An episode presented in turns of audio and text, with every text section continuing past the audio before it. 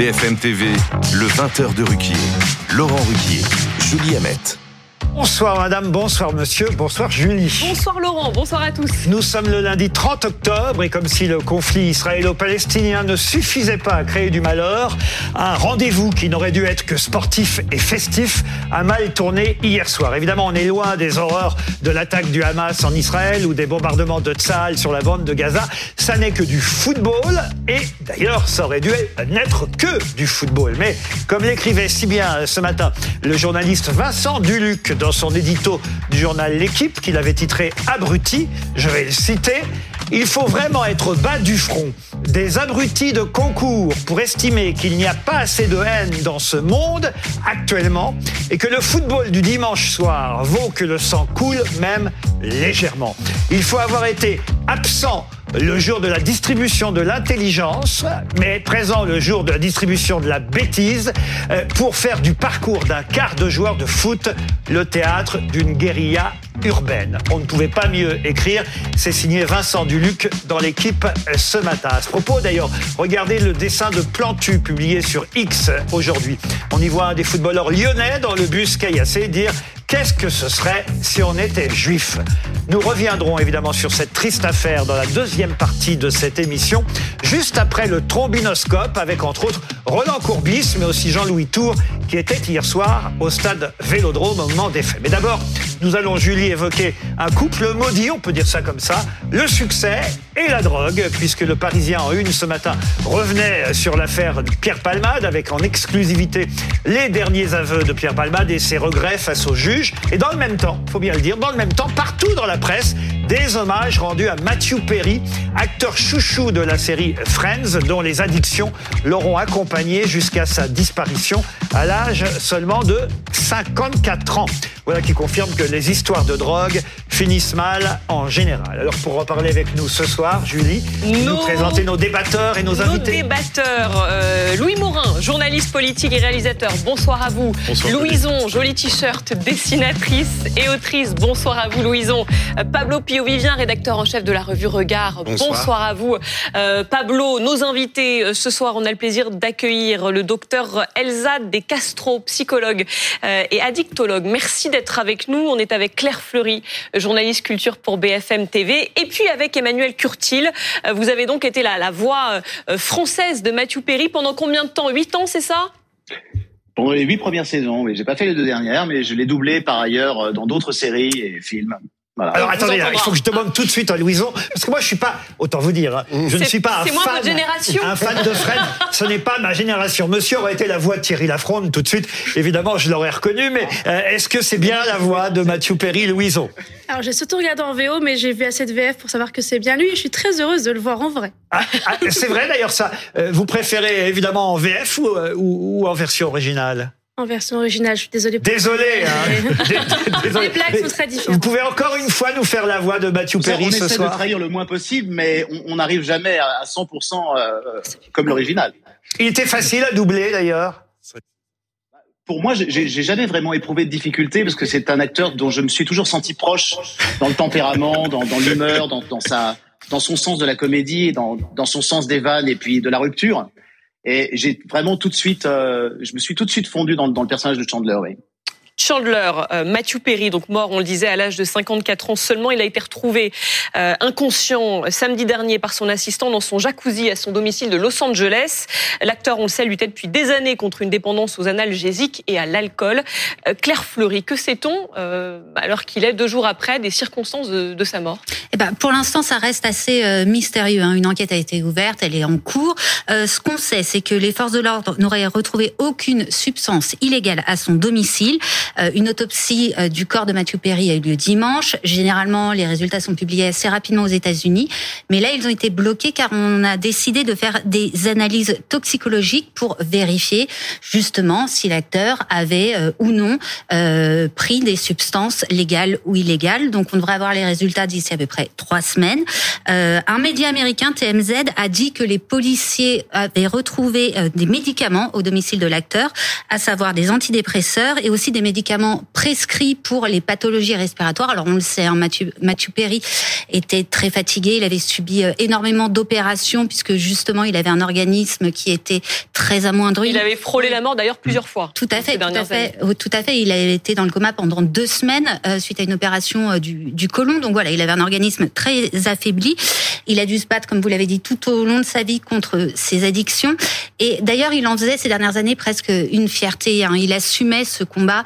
Euh, il l'avait très bien dit dans son autobiographie. Euh, vous voulez dire Non, non, allez-y, allez et, il avait très bien dit dans son autobiographie. Il avait fait à peu près 65 cures de désintoxication. Ça lui avait coûté 9 millions de dollars. Je ne sais pas si vous vous rendez compte, c'est une somme énorme.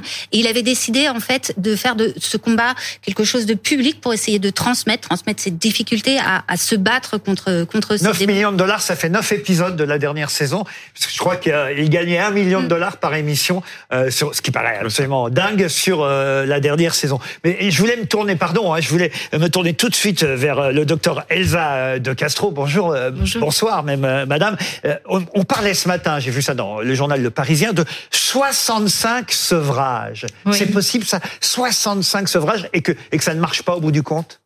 Oui, euh, bien sûr, c'est possible. Alors, je pense que Matthew Perry, si ce n'est pas le plus grand addict de la planète, c'était quand même dans le top 5 des grands, grands, grands addicts. Donc, euh, évidemment, c'est possible, mais c'est très rare quand même d'en arriver jusque-là. Il y a eu un déclic à un moment euh, qui s'est fait, mais mais qui s'est pas tellement fait grâce finalement à ces épisodes de sevrage. Ces épisodes de cure, ils ont été simplement à maintenir un état relativement sain. Claire Fleury, vous l'ajoutez quelque chose Oui, tout à fait, parce que alors, sans se trouver spécialement d'excuses, il expliquait quand même que pour une célébrité, euh, c'était d'autant plus compliqué de, de, combattre ces démons parce que euh, il y a la presse à scandale, on est photographié, le poids est commenté, et il parlait de cette pression et il comparait un petit peu justement parce qu'il participer à des groupes de parole, il comparait un petit peu son parcours à celui des, des addicts anonymes et il disait vraiment ce, ce poids-là, quand on est connu et quand on est scruté, ça rend le combat encore euh, Faites bien de dire ça parce que j'avais préparé euh, le dessin. Vous m'offrez un enchaînement incroyable parce que ce matin dans le Parisien, à propos effectivement de cette exclusivité concernant Pierre Palmade, le dessin de Rançon, je trouvais, était très très juste. Il montrait effectivement que quand on était une star et quand on allait au addict ou alcoolique anonyme, ça n'était pas euh, forcément facile. Voilà, je vous laisse euh, regarder le dessin. Nous accueillons Pierre dans ce groupe anonyme de discussion. Bonjour Pierre. Et il y a évidemment un des anonymes qui lui dit on peut faire un selfie. C'est exactement ce que vous venez de nous décrire. Oui, oui. Et Mathieu Perry avait voilà essayé euh, sans se trouver d'excuses hein, parce qu'il était assez assez honnête vis-à-vis de, de ses combats, de ses manquements. Voilà, il avait dit que pour lui en tant que personnalité publique, ça a été quelque chose, un poids. Il avait donc créé cette fondation à Malibu, une fondation de de, désintoxication, un centre de désintoxication, de désintoxication, je vais y arriver. on vous y reverra, on vous y reverra aussi. Où j'y passe un tour. Euh, non, docteur, on, disait 65 rechutes, il y a ce centre de désintoxication, donc ce qui montre euh, qu'il avait pourtant la volonté euh, d'y arriver, mais il n'y arrivait pas. Qu'est-ce qui fait que on, rechute comme ça constamment, malgré, malgré la volonté? Oui, parce que c'est pas une histoire de volonté en fait. L'erreur justement, c'est de croire que finalement on s'en sort grâce à la volonté. Pas du tout. On s'en sort grâce à un déclic. Donc un déclic qui peut venir euh, soit d'un proche, euh, soit d'un environnement euh, professionnel, je dirais le plus extérieur, jusqu'à un déclic plus intérieur. Donc ça peut être, parfois j'ai des patients, c'est une photo de dans un moment un peu de détresse, de honte, qui a créé un déclic. Et pour le cas de Mathieu Perry, en l'occurrence, il parle d'une expérience sacrée, c'est-à-dire d'une rencontre un peu divine hein, qu'il a vécue. Alors selon sa, façon de le vivre, et qui lui l'a, la sortie des addictions. Je voudrais qu'on redonne la parole juste une minute euh, à notre comédien qui est en, duplex avec nous avant qu'on donne la parole évidemment à nos débatteurs. Emmanuel Curtil, est-ce que euh, vous vous rendiez compte, vous, quand vous doubliez au fil des saisons euh, cet acteur Matthew Perry, qu'il avait des soucis, qu'il avait des problèmes, qu'il changeait au fur et à mesure des saisons? Bah, on, sentait, à, l'instar des grands comiques, et, en, l'occurrence, je double Jim Carrey aussi, que c'était, on, sentait la fragilité, les fêlures, et, et d'ailleurs, je pense que c'est aussi pour ça que ça, ça, fait aussi la force des grands comiques. Et je, je le sentais, en effet, oui. Et d'ailleurs, je ah. pense qu'il aurait été parfait dans, dans, des rôles plus dramatiques et plus sérieux. Je regrette de ne pas l'avoir vu plus souvent dans ce genre de, dans ce registre. Quand, par exemple, euh, c'est votre cas, on double quelqu'un comme Matthew Perry et qu'on apprend sa mhm. disparition, on est doublement euh, triste. Je parle pas de l'affaire euh, financière et, du portefeuille, mais est-ce que c'est un peu de soi-même qui s'en va? Bah, euh, oui, euh, quelque part, c'est un petit peu de, de, de moi-même qui. Enfin, j'ai un, peu cette impression. Il y a un attachement tout particulier. Hein, euh, pour un acteur qu'on double depuis, enfin, pendant 22 ans. Hein. Je l'ai pas doublé que dans Friends. J'ai doublé dans d'autres, dans d'autres séries, dans des films.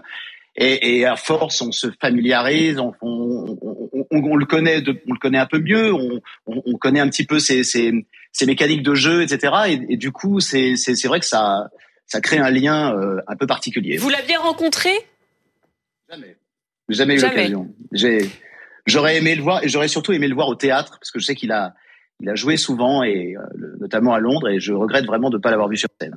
Merci en tout cas pour votre voix, Emmanuel Curtil. Je me tourne vers Louison, c'est normal, c'est elle qui, qui, est venue avec le t-shirt. Friends, vous l'avez acheté pour nous ou vous l'aviez déjà? Je l'avais déjà, Laurent. Vous l'avez abîmé. Vous êtes une vraie. Le deuxième, le premier était de 98 et celui-là a quelques années, mais bien sûr. Une vraie fan alors. Vrai de vrai, bah oui.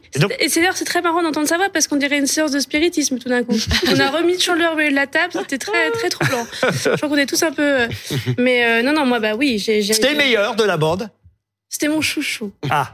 Parce qu'on lit ça souvent. Mm. Ils sont tous bons. Euh, best friend, on dit le meilleur des, des, des, des amis. Et peut-être il était plus doué pour l'improvisation, pour l'humour que les autres. Ah bah D'ailleurs, on le voit dans beaucoup de, de vidéos, euh, de, de, coulisses et autres qui ont depuis été partagées. C'est qu'il improvisait beaucoup, il faisait beaucoup rire ses petits camarades. Et du coup, il faisait aussi un effet de groupe et d'humour, même si c'était tout très bien écrit. Lui participait aux petits trucs en plus qui... Euh, qui rendait la série euh, extrêmement, extrêmement drôle et extrêmement. Euh, mais, mais juste pour. C'est votre génération, Pablo? Oui, oui, c'est ma génération. Ah bah oui, oui ou pas J'étais tout petit. Non, parce que. pas obligé. Hein. Non, mais moi, j'avais euh, genre 5-6 ans quand Friends a commencé, donc je, je, voyais en fait que ça existait.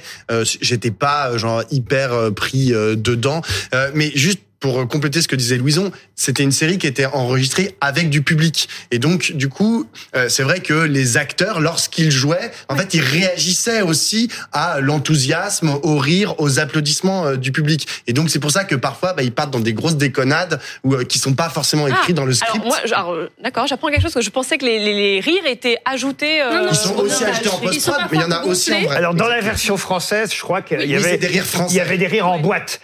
Ce qu'on appelle des rires en boîte, ce qui est ailleurs assez terrible parce que j'ai lu il n'y a pas si longtemps que ça, je, vous jure que c'est vrai, euh, que euh, les rires en boîte, ce qu'on appelle une banque de rires, existe depuis euh, le début du XXe siècle. Pardon, hein, mais on est au XXIe maintenant et que la plupart des gens que vous entendez rire dans les séries sont morts aujourd'hui. et, et, imaginez ça est quelque chose d'affreux. Louis est mort. Ouais, la, la vie d'artiste, c'est tout d'abord c'est une vie très précaire. Alors bon, là on peut pas forcément parler de précarité financière parce qu'on on, l'a dit tout à l'heure, il était quand même très bien rémunéré pour chaque pour chaque épisode. Mais c'est une vie en tout cas qui est pleine de rebondissements avec des hauts, des bas.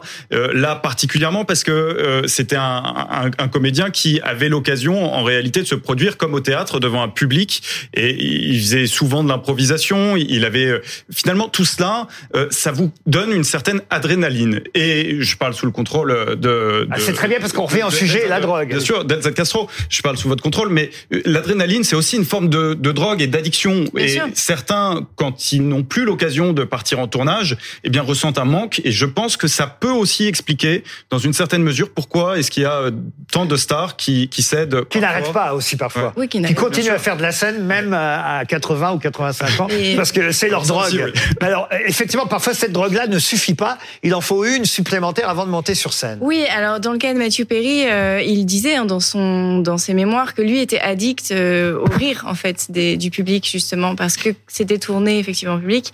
Euh, si vous voulez, la question de la célébrité, c'est pas non plus ça qui est pathologique. C'est d'abord une structure fragile de personnalité, un besoin de reconnaissance maladif, une avidité pour ça, qui fait qu'on s'imagine que la vie de star va euh, nous donner une reconnaissance absolue, va nous donner justement cette assise narcissique. Et quand on se met à l'épreuve de la réalité, qu'on se rend compte qu'il y a des moments de chute, des moments d'errance, des moments de solitude, c'est là où ça devient difficile et c'est là où les addictions entrent. Est-ce qui expliquerait ce lien donc entre la prise de drogue et certains artistes, parce voilà. que ça a été, euh, ça faisait partie euh, du, du, processus d'écriture, par exemple, de Baudelaire, de Sartre, euh, de Balzac, de Jules Verne. Ça a vraiment accompagné Bien certains, certains chefs-d'œuvre aussi et mené à la chute et à la mort. Vous êtes en train d'encourager de... à, à, la drogue. Non, pas du tout. Si. J'étais sur la deuxième partie de ma phrase et ça a mené à la chute ouais, et à la mort de nombreux pas, artistes aussi. C'est pas exactement la même chose de prendre de l'opium comme Baudelaire oui. pour essayer d'aller chercher d'autres horizons, d'autres imaginaires et de prendre de la vicodine, euh, comme c'était le cas de Matthew Perry, euh, en tout cas euh, au début. Après, je pense qu'il y a eu d'autres opiacés et d'autres drogues, mais juste pour essayer de d'aller un peu mieux et de ne pas souffrir de Oui, trop. Après, du côté, après, il y a une autre chose qui est quand même importante, c'est que là, on parle des célébrités, de leur rapport à la drogue, etc. Quand il y a, il y a des formidables ouvrages sur la sociologie en fait des des, des drogues et des et des drogués, euh, c'est assez bien réparti dans la population. C'est-à-dire que il y a pas, il y en a pas plus chez les riches que chez les pauvres. Il y en a pas plus. Alors après, c'est sûr que quand vous êtes riche, vous avez plus de possibilités d'avoir accès à certaines drogues dans des quantités euh, beaucoup plus euh, beaucoup plus importantes. Mais en vérité, aujourd'hui en plus, comme il y a une démocratisation, euh, le mot est terrible, mais quand même de, de l'usage des drogues par leur prix en fait qui a largement descendu ces dernières années.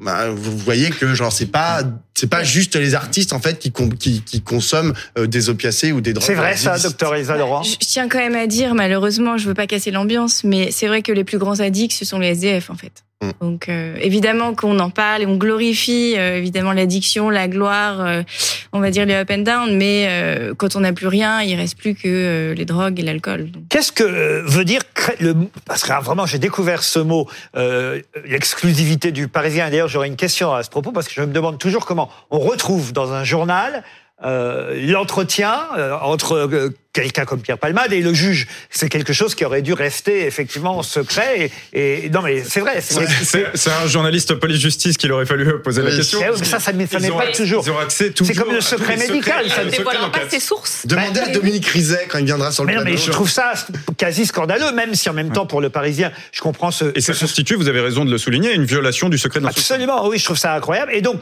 dans les propos tenus par Pierre Palmade devant le juge, d'abord, il y a beaucoup de regrets. On sent quand même que Pierre Palmade a évolué par rapport à, à- à ce qui s'était euh, passé. Il est aussi, au fond, même si évidemment on n'oublie pas les victimes de l'accident, il est aussi aujourd'hui euh, euh, une victime à sa façon. Et il parle de craving. Le mot craving, je ne savais pas ce que ça voulait dire. bah, le, le craving, c'est la sensation de manque, hein, c'est le- l'espèce d'appétence maladive pour euh, pour l'objet euh, d'addiction. Donc, euh, ça peut être l'alcool, la drogue, la cigarette. C'est le manque en fait, hein, tout simplement. Sucre aussi. Le sucre, bien sûr. Il dit lutter au quotidien contre le craving, terme effectivement qui désigne l'envie irrépressible de se droguer alors qu'on ne le souhaite pas en réalité. C'est vraiment ça?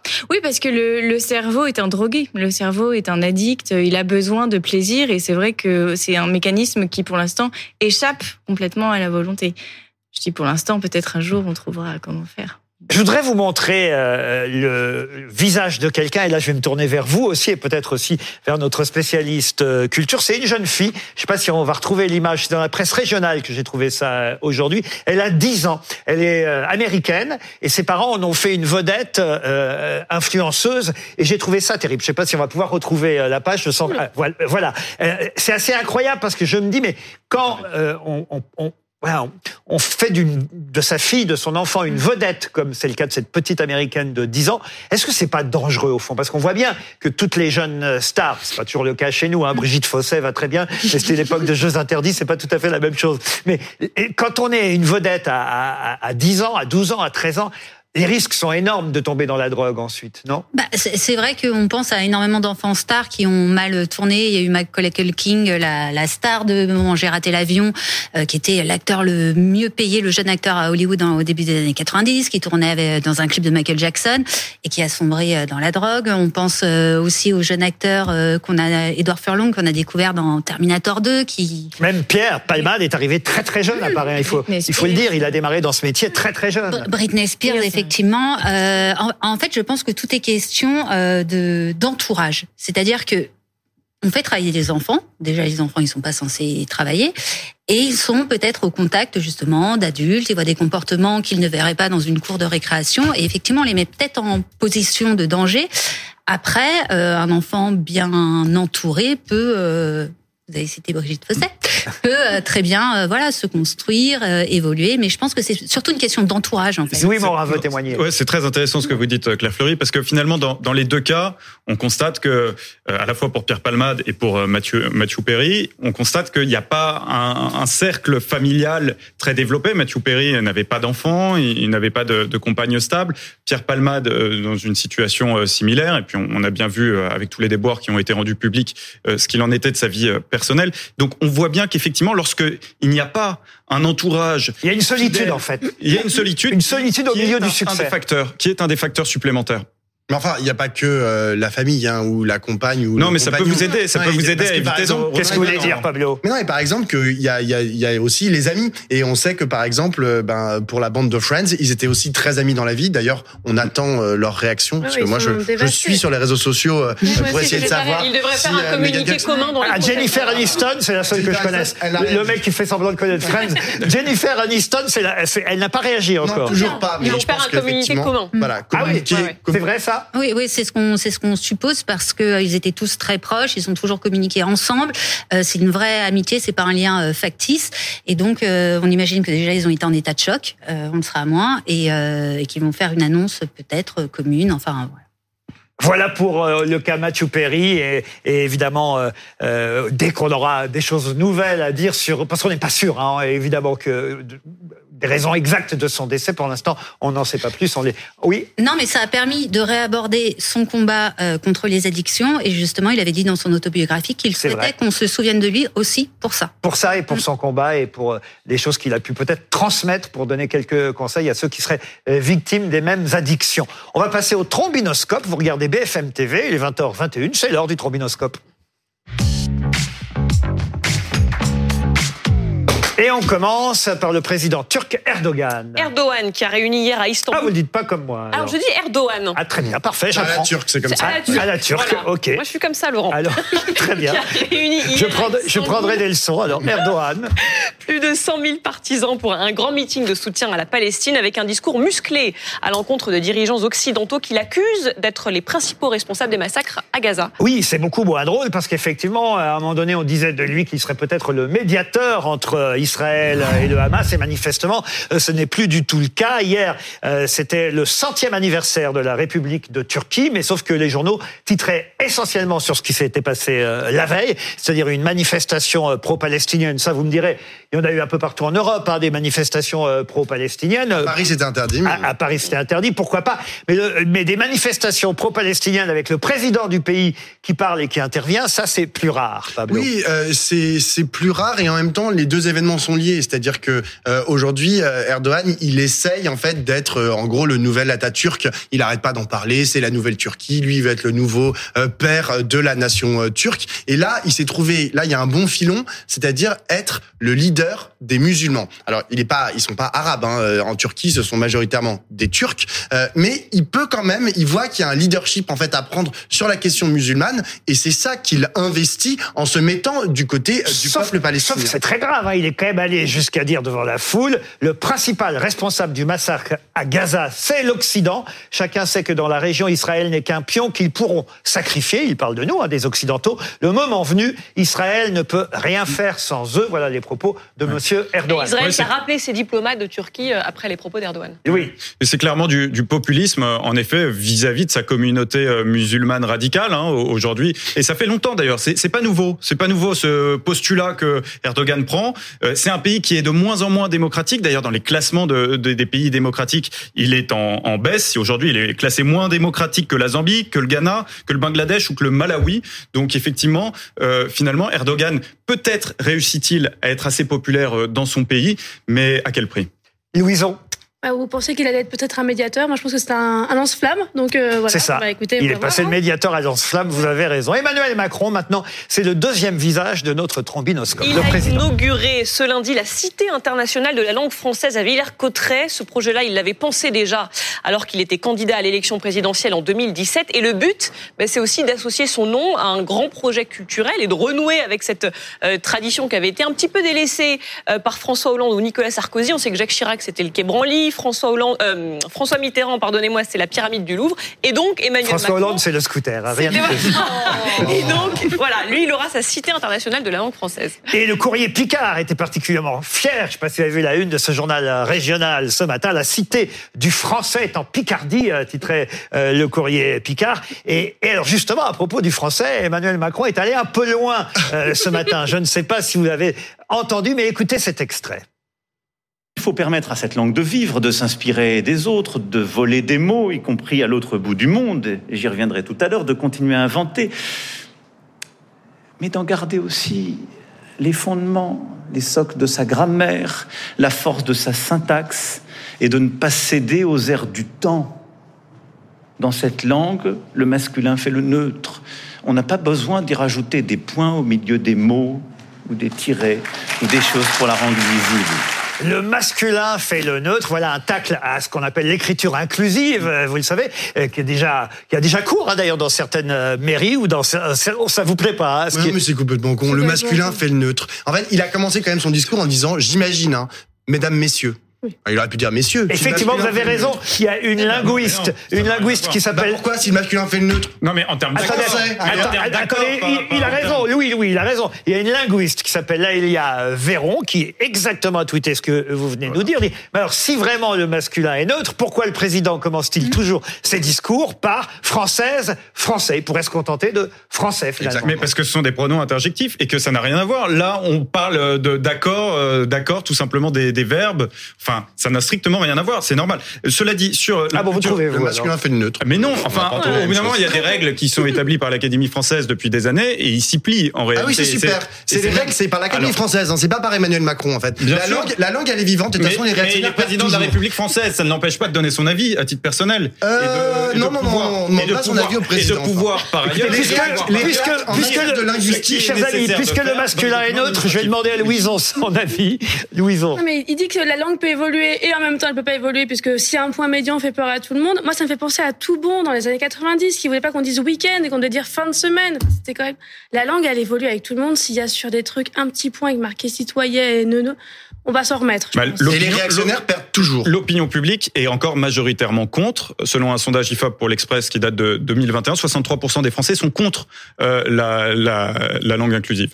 On passe à Simone Veil, puisque effectivement il y a beaucoup d'informations autour de l'IVG en ce moment. Exactement, l'IVG qui devrait bientôt être garantie dans la Constitution. C'est une annonce d'Emmanuel Macron sur les réseaux sociaux. C'est euh, une promesse qui pourrait rentrer en vigueur euh, euh, dès 2024. Et l'idée, c'est de, de mieux sécuriser ce droit, alors qu'il y a un an et demi, on s'en souvient, aux États-Unis, l'arrêt qui garantissait le droit d'avorter sur tout le territoire était annulé. Donc là, ils veulent l'ancrer dans la Constitution. La liberté des femmes de recourir à l'IVG serait irréversible si effectivement cela devient constitutionnel. Et, et- et c'est euh, pile au moment où on a appris euh, il y a quelques jours qu'hélas, à cause des nombreux actes antisémites euh, qui se multiplient aussi sur notre territoire en ce moment, au moment où le portrait de Simone Veil à Colmar a été pris pour cible et dégradé. C'est assez terrible à imaginer et à voir. Au moins, voilà, sa loi, la loi Veil, restera immuable dans la Constitution. Et ça, c'est une bonne nouvelle, Louison. C'est une bonne nouvelle, bien sûr, ça aurait été fait depuis longtemps, mais moi je pense que malheureusement ce portrait il est dégradé pour peut-être que la, la- la constitu- ou la constitutionnalisation de l'IVG ça n'a pas aidé, mais c'est une femme juive, Ouais. euh, c'est tout. Enfin, cherchez pas plus loin. Ah non, mais il n'y a rien à voir entre les deux, on est d'accord. Oui, c'est de- Je sais du pur antisémitisme. La- L'artiste C215, qui est un street artiste dont je vous recommande le travail, l'a souvent fait en pochoir dans des lieux de Paris euh, importants. En permanence, euh, on lui fout des croix gammées sur le front, des machins. C'est en permanence. Donc, euh, bon. Mais D'ailleurs, la lutte contre l'antisémitisme, comme euh, la lutte pour la, la protection en fait de l'interruption volontaire de grossesse, doivent être des luttes qui, s- qui doivent être collectives en fait. Et, et ça tombe bien parce que dans l'hémicycle, vous avez à peu près tous les partis, euh, j'enlève l'extrême droite, tous les partis en fait qui sont pour ces deux, qui, qui devraient en fait agir ensemble pour lutter contre l'antisémitisme et lutter euh, pour la constitutionnalisation de l'IVG. Sans La transition. grande menace- La grande menace aujourd'hui, ça reste l'antisémitisme quand même, qui s'est radical, radicalement développé depuis évidemment le, le début du conflit israélo-palestinien. 819 actes antisémites, il faut le rappeler, depuis le 7 octobre. C'est deux fois plus que pendant toute l'année 2022. Sport sans transition, comme on dit dans ces cas-là. Et on passe à un Sud-Africain qui s'appelle Sia Kolisi. Le capitaine des Springboks. Alors, Vous avez regardé le, le- le match Pas du tout, pas du Aïe. tout, pas du tout. Vous, oui. Louison, non, vous savez, je suis plus foot que, que rugby, on, on verra. Personne l'a regardé. On le verra tout à l'heure. Mais en tout cas, effectivement, ce sont les Sud-Africains qui ont gagné. Ils ont gagné, voilà. Ce qui Euh, nous concerne un peu, parce que c'est eux qui nous avaient euh, éliminés. Donc voilà. Et on apprend que lui, qui est donc le capitaine euh, de cette équipe, euh, va bientôt mettre fin à ses 12 ans de carrière donc en Afrique du Sud pour venir en France au Mais c'est ça, il Racing. va jouer euh, dans un club parisien, le Racing Racing 92. Racing 92. Moi, je pensais qu'il y avait que le Stade français à Paris, mais non, il y a aussi le Racing 92, deux clubs de rugby. Et effectivement, à partir du 1er décembre, ce joueur fera partie euh, des joueurs de clubs français. En tout cas, il va devenir français par alliance. Mais je voulais vous montrer, et après je vous ferai réagir, Louison, surtout le, le, le poste de Nicolas Dupont-Aignan. Moi, ils me font rire les politiques quand toujours ils, ils veulent se mêler de sport et qu'ils n'y connaissent rien. Euh, Parce que regardez, voilà ce qu'a tweeté Nicolas Dupont-Aignan samedi soir. Très belle victoire de la Nouvelle-Zélande. Une finale qui vient conclure une Coupe du Monde de rugby. Je vous rappelle que c'est l'Afrique du Sud qui a gagné. Alors après, hein, on va être honnête, il a rectifié. De toute façon, il avait une chance sur deux. Mais, mais, mais quand même, il fallait le faire. C'est serré, c'est vrai. le sport, Louison. mais bon. Non, mais rien que la phrase, l'Afrique du Sud qui défend les belles valeurs du rugby. Enfin, je sais pas si vous, enfin, vu tout ce qui s'est passé sur l'Afrique du Sud pendant toute cette Coupe du Monde, c'est tout sauf les belles valeurs du rugby. Il y connaît rien. Ça se voit là. Il se trahit. Qui commente le ping-pong Il fera ça beaucoup mieux.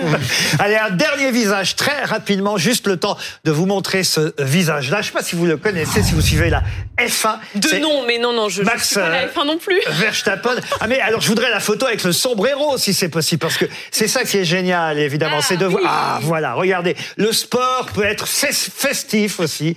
Euh, le sport, ça n'est pas toujours ce qui s'est passé hier soir euh, à Marseille. Voilà, je voulais vous montrer. C'est pas ce- très aérodynamique, ça, par contre. hein. Je pense que.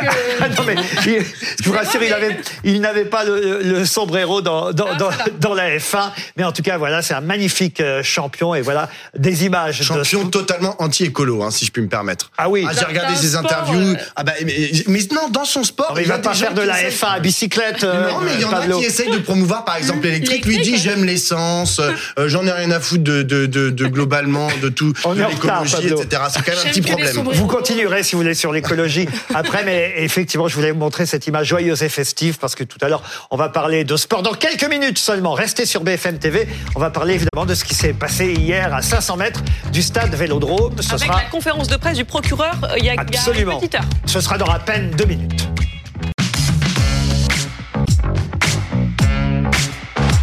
Le 20h de Ruquier. Laurent Ruquier. Julie Hamet.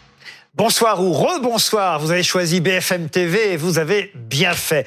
On va parler football, mais est-ce que c'est vraiment du football au fond? On va parler de ce qui s'est passé hier soir, évidemment, à Marseille. On s'apprêtait, on va dire, à se changer les idées, à regarder un match de foot pour se changer les idées avec, c'est vrai, cette période difficile qu'on vit. Et là, pour se changer les idées, on a été servi.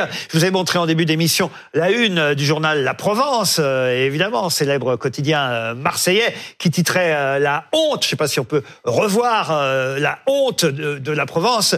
Oui, voilà, ça y est, elle est là, la une. Euh, c'est terrible ce visage ensanglanté, hein, donc euh, du capitaine, pas du capitaine, de l'entraîneur de l'Olympique euh, lyonnais, Monsieur euh, Grosso. Et le journal L'équipe a pris la même photo, évidemment, euh, ce matin, sauf que à l'équipe, ils ont rajouté euh, le dégoût et la honte. Voilà pour, on va dire, introduire ce sujet qui vous intéresse quand même, parce que au fond, ça Oui. n'est pas que du football. C'est un vrai sujet de société, ça, Julie. D'ailleurs, certains disent que c'est le reflet de la violence de notre euh, Absolument. société. On rappelle les faits pour euh, ceux qui n'auraient euh, pas suivi euh, cette affaire. Le bus de, de l'OL, donc en déplacement à Marseille, euh, a donc été caillassé à l'approche du Vélodrome. Ça s'est passé à 500 mètres environ du Vélodrome. Des vitres ont été brisées par des projectiles. L'entraîneur lyonnais, vous l'avez dit, on l'a vu, Fabio Grosso et son adjoint Raffaele Longo ont été blessés au visage. 12 points de suture pour le coach de l'OL et le procureur de la République de Marseille qui a donné de ses nouvelles tout à l'heure en conférence de presse. Fabio Grosso euh, va être euh, sévèrement blessé. Une dizaine de points de suture et une ITT euh, que nous avons fait révéler euh, hier soir, hein, parce qu'on voulait quelque chose d'objectif, de rapide et d'important par euh, des médecins se trouvant au stade. Une ITT très importante de 30 jours. Autour de notre table, nous accueillons Jean-Louis Tour, journaliste euh, RMC, qui était au stade Vélodrome hier. Vous allez nous raconter à vos côtés. Je ne vous présente pas évidemment euh, Roland Courbis, qui est aussi euh, consultant RMC Sport, mais il a un avantage sur vous. Vous, votre avantage, c'est que vous étiez sur place. Lui, en revanche, il a été entraîneur et joueur de l'Olympique de Marseille. Et puis j'y suis né. Euh, Voilà, et en plus, vous êtes né à Marseille, c'est vrai, vous faites bien de le rappeler. Euh, et vous avez gagné des titres avec Marseille, avec l'OM à l'époque Ah, on a- Là, on c'est a- une question qui. Vous commencez comme ça, vous, Laurent. Moi, je considère que c'est un titre, suivant qui c'est qui est premier, titre de vice-champion. Vice-champion. Bon, vice-champion, Bon. ça veut dire deuxième. Et, et- et finaliste de la Coupe UEFA, mais j'ai essayé de combattre pas mal de, de phrases que je, je trouvais stupides, mais bon, j'ai dû en, en dire moi, moi aussi.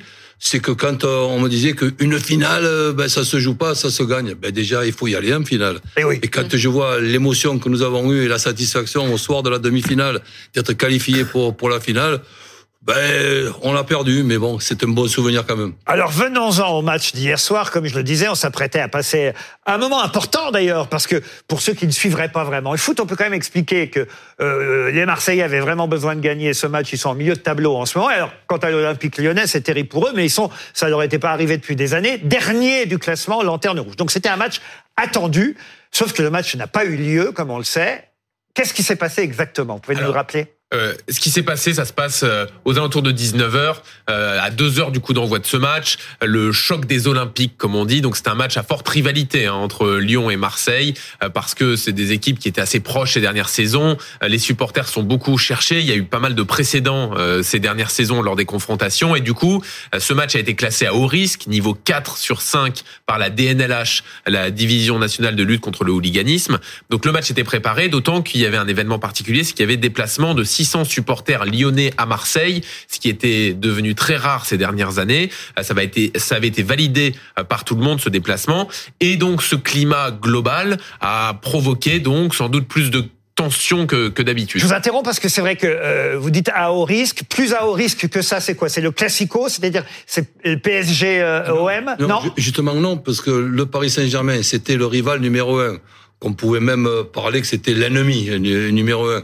Il a été remplacé dans la relation par euh, par Lyon. Aujourd'hui, Donc c'est l'Olympico, puisqu'on appelle ça comme ça, c'est l'Olympico qui est le, le match à plus haut risque. À haut risque, bon. C'était euh, celui-là. Là, c'est 4 sur 5, mais vous pouvez même mettre 5 et demi sur 5. Ah oui. Donc on, on aurait dû, on aurait dû imaginer que ce genre de choses pouvait arriver. Ben, complè- complètement. Moi, j'ai la chance d'avoir des gens importants qui sont euh, qui sont des amis, et notamment euh, Bernard Squarcini, qui a été qui a été préfet et qui me parle toujours de sécurité, sécurité, sécurité, avec son ami Michel euh, Moulin. Et là, malheureusement, tous les deux, une fois de plus, ils, ils ont raison. J'ai eu Bernard Squarcini encore au- au- aujourd'hui.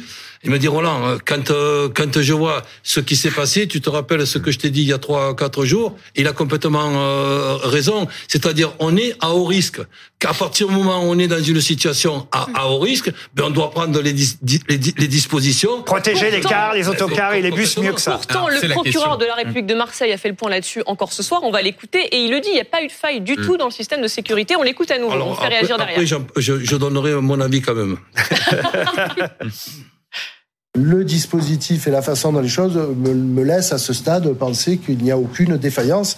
Et puis, c'est quand même assez extraordinaire. Euh, quand, euh, évidemment, quand il y a des carences complètes, euh, moi, je- moi, ça me va très bien de chercher les responsabilités. Enfin, le premier responsable, c'est celui qui voit le bus des joueurs de Lyon, qui se saisit de pierres, qui se saisit euh, d'engins pyrotechniques. Et vous avez vu les états euh, des bus. Hein, moi, j'ai eu les photos dans la procédure. Donc, la responsabilité, c'est celle-là. Euh, les investigations se poursuivent. Et comme je vous dis, à ce stade, je n'ai aucun élément qui me laisse à penser à une défaillance du système de sécurité. Jean-Louis Tour, un commentaire sur ce que vient de dire le procureur. Juste une petite précision, pourquoi on cherche les responsabilités? C'est parce que comme les événements ont lieu en dehors du stade, la Ligue, les clubs renvoient complètement la balle euh, dans le camp des pouvoirs publics en disant assurer la sécurité à l'extérieur d'un stade, ça relève du ministère de l'Intérieur, de la préfecture. Et ce matin, Gérald Darmanin a dit que eux avaient été irréprochables et qu'ils Et n'avaient lui, il dit. Il dit c'est la responsabilité des clubs. Voilà, exactement. Sauf que vous avez lu tout comme moi, et je vous donne la parole après Roland Courbis, l'excellent édito de votre confrère Vincent Duluc euh, dans l'équipe. J'ai lu le début euh, euh, tout à l'heure à 20h en, début euh, d'édition, mais je vais vous lire la fin là maintenant. Il dit avant le foot. Et hors du stade, c'est déjà du foot. Et c'est un territoire que personne ne peut abandonner à la violence des imbéciles, ni la puissance publique, ni le football français. D'accord. Bon, mais euh, ce que je peux dire à Monsieur le procureur, c'est que j'ai passé une cinquantaine d'années, autant en tant que joueur qu'en tant qu'entraîneur, à être escorté. Et quand euh, je suis escorté et que je sais que le, le, le, le match est quand même un match à haut risque, ben, j'espère voir certaines choses que dans la façon dont a été escorté ce, ce, ce, ce bus. Alors, on peut me dire aussi que il y a eu cinq ou six bus qu'il fallait escorter, et pour moi, c'était cinq ou six bus de trop. trop. Mais il aurait fallu quoi, alors quand- mais quand un match, on peut me raconter ce qu'on veut, et après, je suis le premier, s'il y a des arguments, à dire, OK, ça va, ça, j'avais pas pensé. Pour moi, ce, match-là, dans la période que nous traversons, on a pu le voir, vous, avez démarré l'émission avec ça, quand je vois une manifestation, et quand je vois cette haine dans la ma- manifestation, et dans cette violence, on est dans une période particulière, donc aujourd'hui, jusqu'à nouveau bel ordre, je me permets de, conseiller, y compris un, pro- un procureur qui est obligé de, défendre les, les siens, mais l'escorte, elle a quand même été mal faite. Je ne vois pas une, une escorte avec un fourgon devant et un fourgon secondes derrière. Une escorte, pour moi, c'est des motards. C'est des motards qui sont partis à 100 mètres devant pour voir si des fois il n'y a pas un traquenard ou une embuscade, ou une embuscade surtout dans, dans, dans un match qui a été un match à, à, à haut risque. Et à, et à, et à, et à ce- C'est une zone de chantier en plus avec des pavés à, à portée de main, c'est ça plus, C'est c'est là où Ben, j'allais ben, compléter ce ben, que tu dis. ben, j'ai- discuté- j'avais cru entendre que c'était des boules de pétanque, pas du tout. Non, pour avoir discuté avec beaucoup de Marseillais, ils ne comprennent pas le chemin emprunté par euh, ces bus. Euh, notamment un, un des euh, présidents de groupe de supporters de l'OM qui était avec nous sur RMC tout à l'heure, euh, qui disait euh, il y a plein de, il y a un autre chemin possible qui aurait été beaucoup moins risqué parce que ce chemin-là effectivement il y a beaucoup de travaux, il y a une zone de chantier qui provoque un ralentissement des bus. C'est là où ce, ce fameux guet-apens a eu lieu et en plus ils avaient des munitions à portée de main avec ces fameux pavés On les qui voit, venaient les des images, zones de hein. chantier. Vous dites guet-apens, vous pensez que c'est prémédité alors? Alors c'est ça, ça peut pas ne pas être prémédité. Ah voilà. Donc ce, ce, ce, ce- ce qui s'est passé, c'est tout simplement une, une embuscade, mais une embuscade ridicule dans, dans le sens, bon, pas par rapport à ce qu'elle a, elle a donné, mais nor- normalement, on ne doit pas pouvoir mettre en place une embuscade avec une voiture qui va bizarrement passer devant le, le, le- le bus pour freiner le bus et, et, et permettre aux, aux, gens de caillasser un bus. Ce qu'il faut dire, c'est que ces jeunes-là, je parle de ceux qui ont caillassé l'autocar où il y avait, y avait l'entraîneur et ceux-là courent toujours. Euh, sans en garde à vue, deux supporters, ou est-ce qu'on peut appeler ça des supporters d'ailleurs? En tout cas, euh, deux, j'allais dire des jeunes, non plus d'ailleurs parce qu'il y en a un qui a 50 ans sur les deux, mais qui ont euh, caillassé les autres. Euh, autocars, autocars des supporters. lyonnais. Ceux-là sont en garde à vue, mais en revanche, ceux qui ont atteint l'entraîneur de Lyon, ceux-là courent toujours. Sept personnes placées en garde à vue euh, ce soir, c'est les chiffres donnés. Mais- mais on va dire Oui, pas les a- plus intéressants. Pas ceux Parce qui sont en lien avec l'attaque du, du- du bus de l'OL. Voilà, parce qu'il y a trois volets quand même. hein. Il y a l'attaque du bus des joueurs et entraîneurs de l'OL, des supporters, et en plus de ça, l'enquête a été ouverte pour euh, les agissements des supporters lyonnais dans leur parcage, parce qu'après avoir été caillassés, ils ont eu accès euh, à la tribune. On était vraiment à quelques mètres d'eux hier, et dans leur parcage, bah, ils se sont adonnés à, à des gestes. euh, On a au téléphone déplacés. Aurélien Viers, le directeur de la rédaction de la Provence. Monsieur Viers, bonsoir. Vous nous entendez? Tout à fait. Alors, on a montré tout à l'heure votre une, la une de ce matin, la honte, le bus lyonnais euh, caillassé, euh, Grosso blessé, le match euh, annulé. Bon, il s'est passé des choses plus heureuses. Je voulais montrer quand même la page de la Provence, édition spéciale Marseille-Cassis, parce que là, il y a quand même eu plus de 19 000 euh, coureurs qui ont réalisé une belle performance sportive à Marseille ce week-end. Et en athlétisme, il y a moins de soucis qu'en football, manifestement. Est-ce que vous avez des informations supplémentaires, vous, Monsieur Viers c'est compliqué comme situation. On est toujours en train d'investiguer. Nous-mêmes, on avait des informations euh, dès jeudi qu'il aurait, aurait pu y avoir des caillassages. Donc, on était apparemment euh, mieux renseignés euh, que les renseignements territoriaux, euh, justement. Mais c'est complexe, c'est-à-dire que le, le, le parcours était quand même très préparé par la préfecture de police. Les groupes de supporters des deux camps se sont réunis à plusieurs mesures, à plusieurs fois, euh, pour euh, étudier le, le, parcours. Et en fait, il faut bien comprendre que le Vélodrome est au cœur de la ville. C'est pas comme au Parc des Princes où euh, les bus euh, sortent de l'autoroute euh, ou du périphérique, euh, prennent la, la porte Maillot ou la porte Dauphine et s'engagent dans le Parc des Princes. Ici, il faut que les bus aillent au cœur de la ville. Et ce que nous dit la préfète dans notre édition de demain, à découvrir dans la Provence de demain, Laurent, c'est qu'ils avaient repéré justement un groupe de caillasseurs juste euh, sur le, premier itinéraire qu'ils avaient euh, repéré. Et donc, ils ont choisi ce deuxième itinéraire qui passe en plein milieu euh, d'un chantier. Et là, ils sont tombés sur des groupes un peu spontanés. Il y avait des groupes qui avaient préparé leur action contre les supporters, mais le tout premier bus, celui qui passe là où il y a les joueurs, là où il y a l'entraîneur, euh, apparemment, c'est un rassemblement spontané, c'était pas organisé d'après les premiers éléments euh, de l'enquête. Et euh, l'occasion faisant le larron, euh, ils ont tiré sur le, le car avec des canettes de bière. donc c'était un peu n'importe quoi. Et, et, Je donne la parole à nos camarades. Oui, Monsieur Courbis. Les bus des supporters, ils sont passés par où? Les bus des supporters sont passés par où demande Roland Courbis? Alors ils sont passés par le même endroit 20 minutes plus tard euh, et, euh, et, là ils sont tombés sur des sur un guet-apens euh, avec des boules de pétanque, ah, voilà. avec des c'est-à-dire que 20 minutes plus tard ils sont surpris d'avoir eu un guet-apens à l'endroit où il y a eu un guet-apens. Non mais pourquoi pas attention. Ah. C'est que ce que nous dit la préfecture de, de police, euh, c'est- vous lirez l'interview demain, c'est que euh, ils n'ont pas eu le temps en 20 minutes de, se, de tout se réorganiser. Ils étaient se occupés par filer un coup l'affaire. de fil ou un texto, c'est impossible. Non, mais ça se prépare surtout. Il fallait absolument euh, déjà régler cette situation-là, puisqu'il y avait du mouvement autour de, de ce bus. Donc, ils, ils étaient sur, euh, sur, ce que bu- sur l'histoire du premier bus. Et ce que nous disent en tout cas les autorités, il y a, il y a forcément euh, du, euh, des manquements de, de chaque côté. Quoi. Je donne la parole à Louison, que vous connaissez d'ailleurs. Elle m'a dit que c'est- vous aviez été son chef pendant un, un moment, c'est vrai? Moment, c'est elle, elle- elle était bien, Louison, chez vous, euh, monsieur Viers Toujours parfaite. Qu'est-ce que vous vouliez dire, Louison? Non, mais c'est affligeant parce que c'est le seul sport où ça se passe comme ça. Moi, j'ai vu euh, la demi-finale euh, en rugby Argentine-Nouvelle-Zélande. Et, et à la fin, j'ai vu des gens dans le métro se prendre dans les bras, ceux qui avaient perdu, ceux qui avaient gagné. Et vraiment, il y avait un petit jeune mec argentin qui était tout triste. Et il y a un petit monsieur un peu plus âgé euh, de Nouvelle-Zélande qui s'est assis à côté de lui dans le RER et qui l'a consolé. Là, on les voit qui attendent avec des boules de pétanque dans les Ça, mains. comment on la explique folie, ça quoi. Comment on explique ce, ce, ce espèce Roland de parallèle Courbis n'est pas d'accord, vous allez déjà, voir. Déjà, on l'explique en comparant ce qui est comparable. On peut pas compa- on peut pas comparer le rugby et le football et on peut pas comparer le rugby avec des sélections nationales en Coupe du Monde par rapport à ce qui peut se, peuvent se passer dans, dans, dans leur pays. Ça, on n'en sait rien. Ce que je sais, n'en déplaise à ceux qui ont le rugby comme sport numéro un. Le sport numéro un de la planète, c'est le football. C'est pas, c'est, pas le rugby avec toute la sympathie que je peux avoir pour ceux qui aiment le rugby. Vous voulez dire par là que ça touche beaucoup plus de monde et qu'il y a plus, Bah, plus de risques, c'était plus populaire, évidemment. Et puis, et puis, et puis- c'est pas, si vous voulez, n'importe quel exemple qui vont, qui vont nous, nous démontrer qu'on a fait une connerie, des conneries, on en fait tous. Ce, ce, ce- le fait de laisser 600 personnes du côté de Lyon de venir à Marseille, c'est une connerie dans la période que nous, que nous traversons. Et, et- et j'ai une stratégie, alors je sais pas si elle est bonne, mais c'est la mienne, c'est que quand, quand je, je, je, je réfléchis à ce que à ce que je dois faire et qu'il n'y a pas de bonne solution, ben je choisis la moins mauvaise. La moins mauvaise jusqu'à nouvel ordre, c'est que les supporters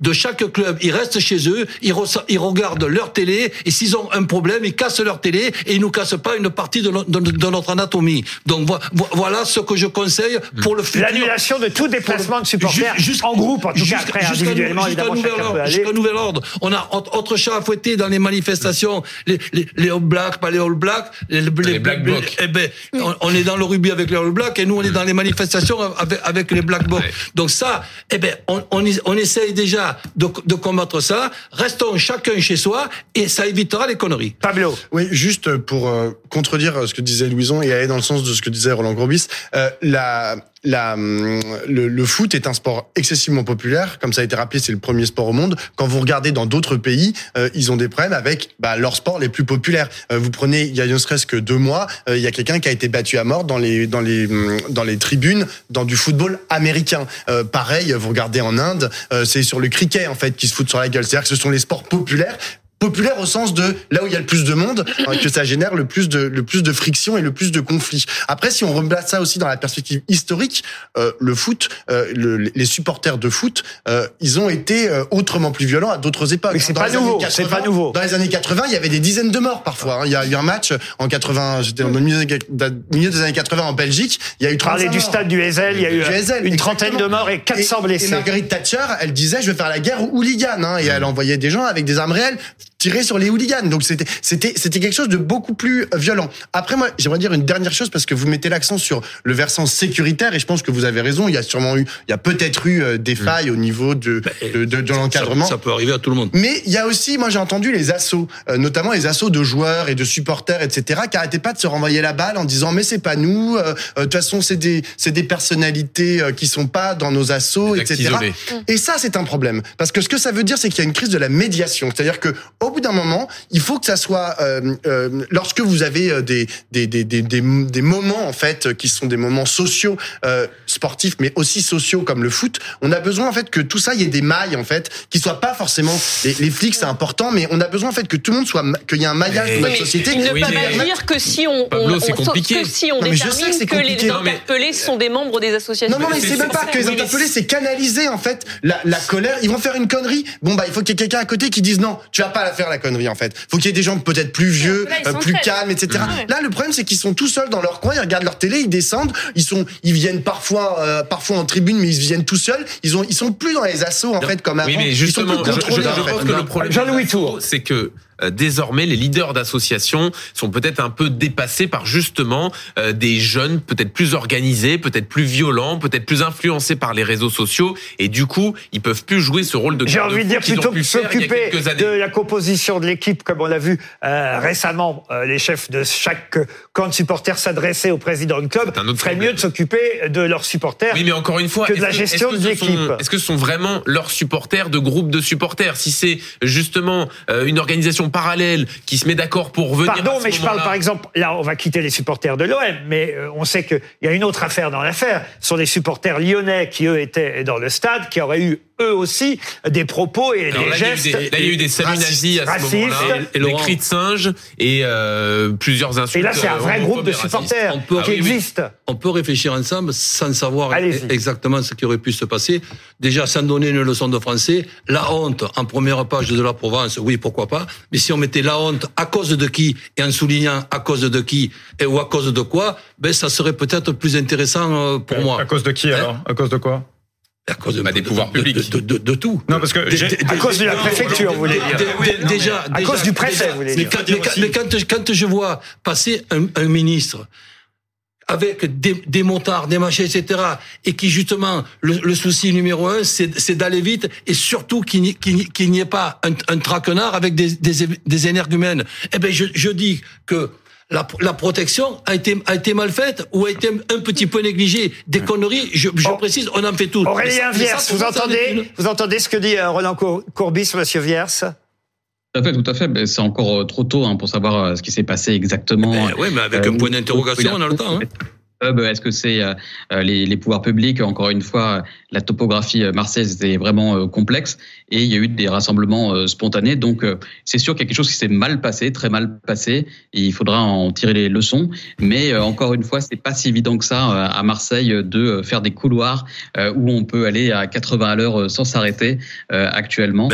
Et, À Paris non on plus, hein, je vous rassure. Euh, non. Louis Morin voulait ajouter quelque Ouais, chose. je rejoins évidemment totalement Roland Courbis sur l'analyse de la situation. Tout à l'heure, lorsqu'on entend le procureur de la République nous dire qu'il n'y a pas eu de manquement des services euh, de l'État, qu'a priori à ce stade rien ne laisse présager qu'il y a eu un manquement Il y avait des 500 services de l'État. policiers et gendarmes Oui, mobilisés. c'est ça, il y a eu pour cette- 500 cette policiers et gendarmes. Vous savez combien il y en avait pour la finale de la Coupe du Monde à Paris? Il y en avait 7500. Alors que là, on considère que c'est le match le plus à risque actuellement du football français. Eh bien, on n'en met que 500. Et après, on est surpris de voir qu'en effet, il y a un bus qui réussit à Ah, Ah, On nous dit, on nous explique qu'effectivement, ils ont changé le dispositif, qu'ils sont passés par une une autre voie, qu'ils n'ont pas eu le temps de se retourner. Pardon, mais ça s'anticipe. Effectivement, si vous n'avez pas pris le temps auparavant de vous dire que peut-être il fallait prévoir un itinéraire bis, Mmh. c'est que là aussi, il y a un manquement au niveau des services de l'État. Maintenant, tout à l'heure, on a évoqué ce qui, moi, me Vous semble n'avez être pas demandé la démission de Gérald Darmanin, vous non, aussi. Bien sûr que non. Et d'ailleurs, vous allez voir à la fin de mon raisonnement, peut-être que je vais euh, légèrement le rejoindre sur certaines valeurs, sur certaines choses. En tout cas, sur certains éléments. Tout à l'heure, vous avez évoqué la cause qui, selon vous, est une cause purement quantitative euh, du, des violences dans, dans le foot. Moi, je pense que ce n'est pas le cas. En réalité, vous avez tout un tas de, de sports où il ne se passe strictement rien. C'est même euh, l'immense majorité des sports où il n'y a pas de vi- violence. Et puis, les valeurs du sport, quel qu'il soit, en, en général, c'est avant tout des valeurs de progrès, d'ouverture, de tolérance, et qu'on ne retrouve pas ici dans le football. Ça fait des La années, ça fait majorité des des décennies. supporters, quand même, un stade comme ça, c'est 67 000 Évidemment, personnes. mais ça fait des décennies 99,9% qu'on laisse aussi, le euh, football entrer dans des valeurs de délinquance et des valeurs de racaille. Petit à petit, on voit que le hooliganisme continue à prendre euh, du terrain et Les on valeurs de la, de société dans laquelle nous sommes, nous sommes Oui, en train de vivre. Et là, vous êtes en train de vous faire le porte-parole d'Éric Zemmour. Vous avez Non, vu le tweet de Zemmour. mais- C'est, mais je vais le lire. Non, Zemmour a tweeté des supporters marseillais, avec des guillemets à supporters et des guillemets à marseillais, viennent de s'en prendre au bus des joueurs de l'Olympique lyonnais. Ils l'ont attaqué à coups de pierre et blessé l'entraîneur. hein. Il a tweet- tweeté dès hier soir avant de partir euh, en Israël, Zemmour. Et et il a dit, je me demande, ou écrit, je me demande de quel genre de supporters et de quel genre de Marseillais il s'agit. C'est ce que vous êtes en train de nous dire? Non, non, non, parce que euh, moi, je, je, je sais pas, je, je laisse. Ah, mais c'est ce que je euh, croyais comprendre, Louis. Non, Pardon, non, hein. non, non, mais il y, a- il y a une certitude, c'est qu'aujourd'hui, dans le football, les valeurs, les valeurs de- du sport traditionnel ne se retrouvent plus dans le football. Oui, et qu'il y a- alors, faut il y a une délinquance, il y a une, il y a une C'est- délinquance qui est en on- train de s'ancrer dans le football. Et effectivement, avec le cas Benzema, par exemple, qui a été condamné, qui a été condamné pour du chantage sexuel. À partir du moment où vous avez ce type de figure, Non, mais en fait, c'est très simple, Pablo. C'est qu'en fait, c'est très facile. laissez terminer Louis Morin, sur Benzema, qu'on voit pas le rapport pour l'instant. Alors allez-y. Le Mais à partir du moment où vous laissez ce type de figure s'imposer comme étant des leaders d'opinion dans un sport, il est logique qu'après vous ayez les supporters qui pensent exactement de la même manière et qui aient, les mêmes valeurs morales que les leaders en, en question. Alors moi je pense que ça n'a rien à voir, mais peu importe. Ah, Il n'y a pas d'aspect, il y a aucun aspect de valeur, Non, mais faire aucun un aspect lien culturel entre sur le hooliganisme. faire un lien entre le hooliganisme et euh, les convictions de Karim Benzema, je pense que ça n'a aucun lien. Et moi, ce qui m'énerve un peu dans ce que vous dites, c'est que on, on, on jette tout un sport entier à la poubelle. C'est-à-dire que pour l'agissement de certains supporters hier ou pseudo-supporters, euh, des agissements que l'on voit dans certaines manifestations, à la fin des manifs également, eh bien, Même pas on jette- 1% du stade, en fait. hein. oui, mais on, on, on, on ne jette pas euh, toute l'idée de manifester en France en même temps. Alors que là, ce que vous faites, c'est que on dit qu'il y a eu ces actes-là violents, condamnables, et on dit que c'est l'ensemble du football qui a un problème avec ses valeurs. C'est l'ensemble du Tour, football qui engendre années- de la délinquance. ça fait- Moi, j'ai un problème avec ça parce que qu'on sait qu'il y a de plus en plus de violence je vous ai écouté. laissez parler. Jean-Louis Tour, laissez parler Jean-Louis aspect quand même qui est énorme dans le foot, c'est on dit un sport populaire parce qu'il y a des millions de licenciés en France et il y a quand même une valeur sociale énorme au niveau du football amateur, au niveau des gamins qui jouent. Le foot sauve aussi de la délinquance. Exactement. On peut le dire. foot sauve une bonne partie des gens en banlieue. Ça offre une alternative aussi importante. Et ça m'embête quand on se sert de ces actes comme hier pour jeter l'ensemble du sport à la poubelle. C'est évidemment pas ce que je suis en train de faire. Je suis simplement en train de Ah, Vous avez parlé des valeurs euh, oui, du de, football. de constater que malheureusement, on laisse le football entrer dans des valeurs de délinquance de plus en plus. Vous savez combien il y a d'arbitres qui sont euh, agressés euh, Ah, je- chaque année oui. C'est colossal, c'est en train de se développer d'année en année. On, on constate de manière impuissante, sans rien faire. Attention, je ne dis pas qu'il n'y a pas de problème dans le football. Je ne dis pas qu'il n'y a pas de problème dans le football. Et dans le football amateur aujourd'hui aussi. Il y en a également, c'est vrai, mais il y a aussi toute une partie positive du football au Mm. quotidien que beaucoup pourront vous décrire. Pablo, très vite Pablo. hein. Oui, mais en fait, le, le, le football n'est pas imperméable en fait à tout ce qui se passe dans la société. Donc évidemment, on y retrouve le racisme qui est exactement le même Et que celui qui est dans la l'est, société. alors Pourquoi le rugby Mais parce que le rugby, on n'est pas sur un sport avec les mêmes enjeux. Il n'y a pas les mêmes, il y a pas le même nombre de gens. En fait, ça représente moins la société. Bah, il y a plus de monde sur le terrain, le ils sont rugby- 15 alors qu'il y en a que à mon 11 avis, au foot. représente moins la société française que ne le représente le Louison. Louison. Moi, je, pour avoir vu des matchs de football et des matchs de rugby, il y a surtout, on disait tout à l'heure, le président disait le masculin est neutre. Le masculin est violent aussi, en fait. Et ces hommes réunis tous ensemble, il y a une testostérone qui leur déborde par les trous nez, qui fait schlock schlock dans le cerveau. Et il y a un effet aussi de meute, en fait, de, de, de je vais, je vais être le plus fort, je vais envoyer le, le pavé le plus loin. Et le rugby est beaucoup plus mixte dans, les, dans le public. Il y a des jeunes, il y a des femmes, des jeunes femmes, des jeunes enfants. C'est, ça aussi, c'est aussi c'est peut-être pas tout j'adore, enfin, le, 98 quand même. Mais, euh, mais c'est vrai que des, des, des, des hommes ensemble, ça, ça, ça, ça tire toujours vers l'avion. Il faut, ça- mélanger. Julie Hamet va Ça, intervenir. ça pose aussi la question, évidemment, des, des sanctions, parce qu'on parle de cette banalisation de la violence, notamment dans le foot. Je rappelle, et vous l'avez dit, mais il y a donc notamment l'ouverture d'une enquête pour provocation à la haine raciale et injure à caractère racial après des signalements de comportement dans l'enceinte du, du stade cette fois-ci. Sur le papier, c'est puni de 5 ans de prison. Euh, il y a quelques semaines, on a été confronté à peu près à la même chose, des supporters euh, du PSG euh, qui tenaient des propos euh, homophobes à l'encontre euh, de l'OM. Ils avaient été punis comment eux? Ah bah, il y a eu la tribune a été fermée. Euh, Il y a eu un match à huis clos partiel, Mais c'est euh, tout. donc au Parc des Princes. Bah, Après, la tout. difficulté. Est-ce que d'ailleurs le PSG, identifier l'ensemble des pardon de poser cette chanté. question, moi qui suis plutôt supporter de l'OM, on le sait, est-ce que quand même le PSG a pas fait mieux le ménage que l'Olympique de Marseille parmi ses supporters? Alors, il y a eu le fameux plan Le Prou euh, à un moment donné, mais c'est quand même des cas assez différents. Encore une fois, je ne sais pas si la comparaison est possible. Ce qui s'est passé à Paris, c'est qu'à un moment donné, il y a deux groupes de supporters très importants euh, qui euh, se sont affrontés. Il y a eu un mort euh, lié à, à- à cette opposition-là, qui date de 2007, et c'est à ce moment-là que le ménage a été fait. Là, euh, c'est le cas est quand même assez différent à Marseille, mais il n'empêche euh, qu'il y a quand même une prise de conscience à avoir. Euh, c'est un fait. Je ne suis pas sûr que tout le monde l'ait cette prise de conscience. On peut en tout cas terminer en ayant une pensée pour l'entraîneur de l'Olympique mais- lyonnais, Fabio Grosso. D'autant plus que le pauvre, on peut le dire, n'a vraiment pas de chance depuis qu'il est arrivé ici dans le championnat français. Il vient pour reprendre en main cette équipe qui est lanterne rouge. Il a des problèmes avec les joueurs parce qu'il n'est pas très aimé manifestement euh, des joueurs. Il a même cherché une taupe parmi les joueurs la semaine dernière, une taupe qui aurait parlé à des journalistes contre lui et contre ses méthodes. Il est dernier et paf, à peine arrivé euh, euh, en France, il se fait en plus caillasser. Il va vraiment repartir. Si un jour il repart euh, de France vers euh, l'Italie, il va repartir avec évidemment un, un souvenir terrible de la France. Rappelons que c'est lui, en plus, qui nous avait éliminés Est-ce que vous saviez, est-ce que vous vous souvenez de ça, Roland Courbis en 2006. En 2006. Ah ouais, en 2006, c'était Domenech le sélectionneur à l'époque. C'était l'année du coup de tête de, de Eh oui. la- l'année du coup de tête de C'est Zizou. un bon souvenir. Le dernier Italien un- un à avoir qualifié l'Italie contre la France, à avoir gagné la finale, eh bien c'était effectivement Fabio Grosso qui était joueur à cette Le- époque. Laurent, voir Grosso dans cet état, c'est tout simplement catastrophique. Anormal, on va pas, je vais pas faire tout- toute une liste. Mais il y a une question que je me pose et je vous la pose parce que moi je n'ai pas la, la réponse. Quand je vois un petit peu le comportement de certains supporters lyonnais dans le dans, dans, le parcage, si justement il n'y a pas ce, ce, ce, problème et malheureusement ce qui s'est passé pour euh, pour Grosso. Et que le match se fait avec euh, le comportement de certains, mais avec 60 65 000 spectateurs contre 600 euh, su- su- supporters, mais il finit comment ce match? Voilà une question à laquelle on ne donnera pas de réponse ce soir, d'autant que je dois euh, laisser la place à Julia Met en solo. Maintenant, il reste avec vous, chers téléspectateurs, jusqu'à 22h. Merci en tout cas d'avoir accepté notre invitation euh, ce soir. On reparlera sûrement euh, de cette affaire et des conséquences quand peut-être on aura arrêté euh, ceux qui ont caillassé l'autocar où il y avait l'entraîneur Fabio Grosso. En tout cas, je vous souhaite une bonne fin de soirée sur BFM TV. À demain, 20h. Tout de suite, un long format consacré à la situation des otages, toujours aux mains du Hamas à Gaza. À tout de suite.